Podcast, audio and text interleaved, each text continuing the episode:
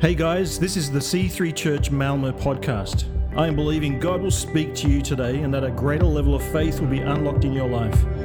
For more information about C3 Church, go to c3malmo.se. God bless. Well, this is an unusual service today. We get the privilege of ordaining Matthew Fourie as a pastor in this ch- church.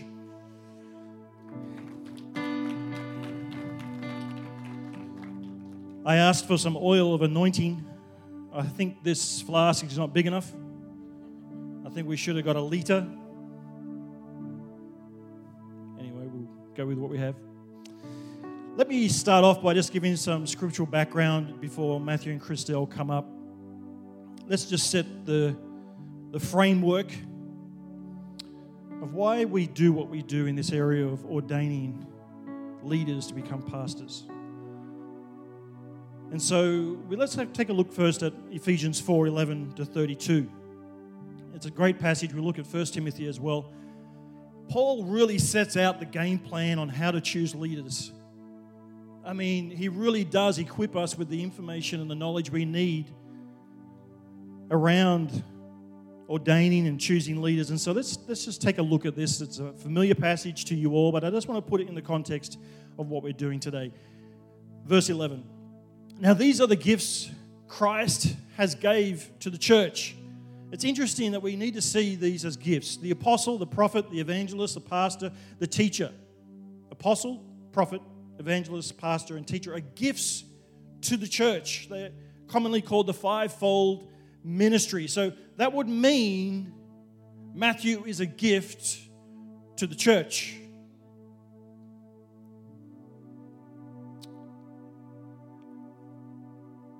Jesus is saying, I love my body so much, my church, I'm going to give it gifts.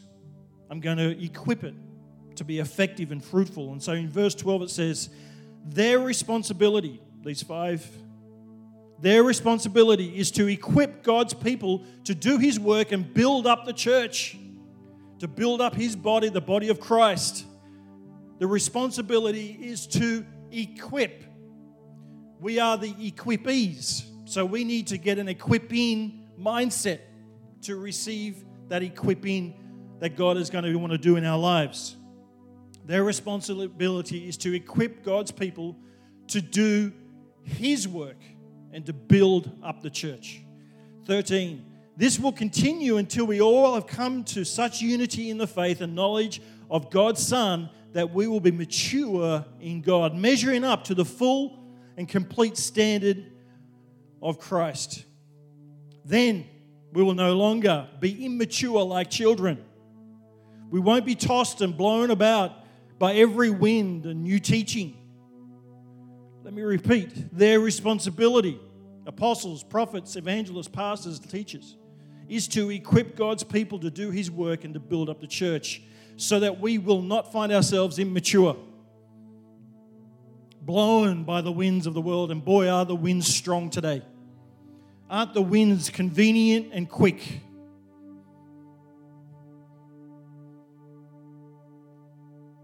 Celebrities. You don't know how they became a celebrity. They didn't do anything. But somehow they have a voice into our children's lives. The winds are strong, they're subtle, and they're powerful.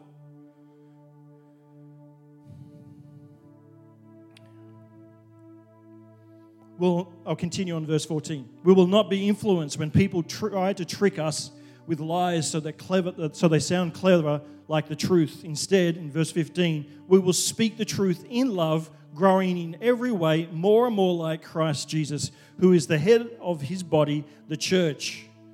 God has ordained the fivefold ministries for one purpose, and that is to build up the church that we may be mature and fruitful to build up the church so that we can be one body, effective and fruitful in reaching the city of Malmo and this region of Skåne. I am so confident in what God is doing in this church. When I look at you, I'm just so proud and confident. It's easy to get intimidated by what's outside these walls. It's easy to scratch your head and go, why? But we have to take stock and recognize that God chooses people just like you and me to change our world. Because of Him, because of what Christ did at Calvary, that power, that blood, that we pray and speak over our city. The work of the Holy Spirit in your friends because you're in their life. What a privilege it is to be alive today in this city. Can I suggest to you that there's one more element that I would add to that list? Those five things of prophet, of apostle, evangelist, teacher, and pastor. I would, I would add one more, if I'm allowed to add one more, what I think is a part of the gift that God gives us, and that gift is the body of Christ itself. He gives me the body of Christ. You. He gives me the body of Christ. He gives me the gift to be a part of that body. What an awesome privilege that is to serve and to minister, to be a part of His plan and purpose in this city how is it that we can reach this nation, to reach this city, to reach this region, to reach your neighbor if we aren't all involved in his plan? How is it possible that within our generation that we can bring a spiritual and physical change to the culture and environment that we live in? It is our task to raise up a generation. We are the first generation of this church, and there'll be many other generations after us. We are the pioneers, the, gr- the ground makers. God is making way through us so that the next generation will be so much more anointed and fruitful than us. That what we find difficult, they will walk in with ease. That's the whole point of a pioneer. Not that the next person behind them have to pioneer, that it would be easier. The pioneer before us is Pastor Phil and Chris Pringle, the founders of C3. So much of what we do is so much easier because of the path they pioneered through. And so, as a church, we have to recognize that God's kingdom is increasing. God's kingdom is expanding in this city. Churches are getting stronger, churches are getting bigger. The challenge is still there. But that we take on that mantle, that cause, when Jesus says, Go make disciples of all nations, and I want to put in brackets, in Malmö. Go and make disciples of all nations in Malmö because all the nations have come to Malmö. There's people in our world, people in your street, people in your apartment building that would come to your Connect group if they were simply asked. That they're lost, they're lonely, they're in a place of contemplation and thinking about life and self examination, and they've got an openness where maybe before they weren't. And just say, hey, why don't you come over for a coffee? Hey, what are you doing this? Hey, I've got a Connect group Friday night. Would you like to come? Hey, those people are really nice at that. What do you call it? Connect group? Fika is amazing. What is that? Oh, it's church. Say what?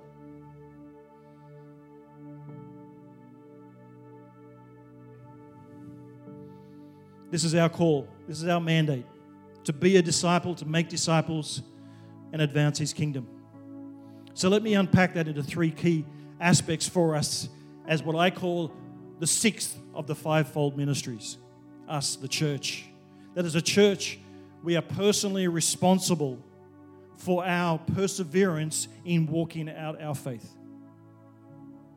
That it starts with me to be a disciple of the word, to be a disciple of prayer, to be a disciple of my relationship with God, to persevere in the, in the process of me growing in my faith in God.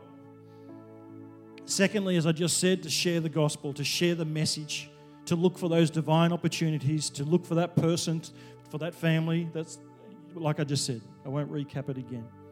And the third one, quickly, is to raise up sons and daughters. He calls us sons and daughters.